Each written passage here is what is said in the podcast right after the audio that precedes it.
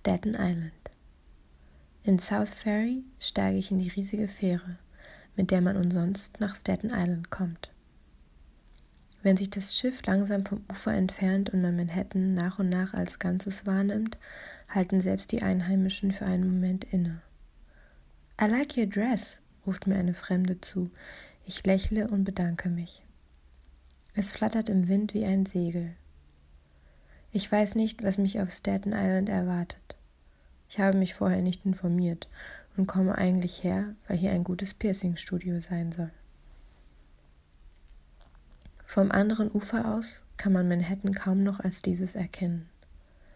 Meine Kamera hat einen Fussel auf der Linse, den ich seit Wochen zu ignorieren versuche. Je mehr man zoomt, desto schlimmer wird es, also verlasse ich die Uferpromenade und laufe inseleinwärts. Im Piercingstudio ist es dunkel, aber ich trete trotzdem ein. Irgendwann schlurft ein dürrer Mann rein, fragt, wie er mir helfen kann. Er ist eine Mischung aus schüchtern und entspannt, freundlich und seltsam. I Prick You ist sein Künstlername, und das ist sein Job, Menschen durchlöchern. Er macht Andeutungen, dass ich ihm folgen soll, und wir gehen in einen Raum weiter hinten. Irgendwas sagt mir, dass hier während der Arbeit gekifft wird, und ich frage mich, ob ich ihm trauen soll. Aber ich lasse mich nicht piercen, nur den Schmuck wechseln.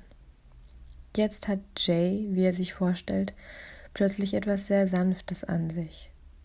Behutsam inspiziert er mein Ohr und fragt mich dann, woher ich komme. Verstehe, sagt er dann, es sei unverkennbar, dass ich nicht von hier sei, denn ich hätte ein Piercing, dessen Verschluss nach außen hin gerafft sei, während die Menschen in den USA an das Gegenteil glaubten. Schmuck, dessen Ende eine Schraube darstellt. Ich habe keine Ahnung, wovon er spricht, aber er ist jetzt tief in der Materie versunken.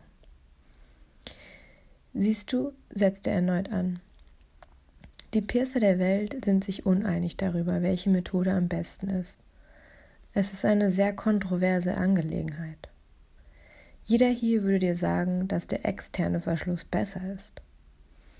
Ich nicke verständnisvoll, orientierungslos. Vorsichtig desinfiziert er mein Ohr und entnimmt den metallenen Stecker. Ich kann seinen Atem an der Seite meines Nackens spüren.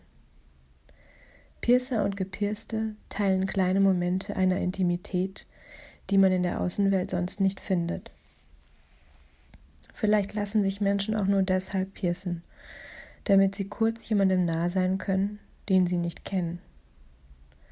Sich kurz in die Kontrolle eines anderen begeben, ein Vertrauen schenken, das sie sonst niemals so unbedacht hergeben würden.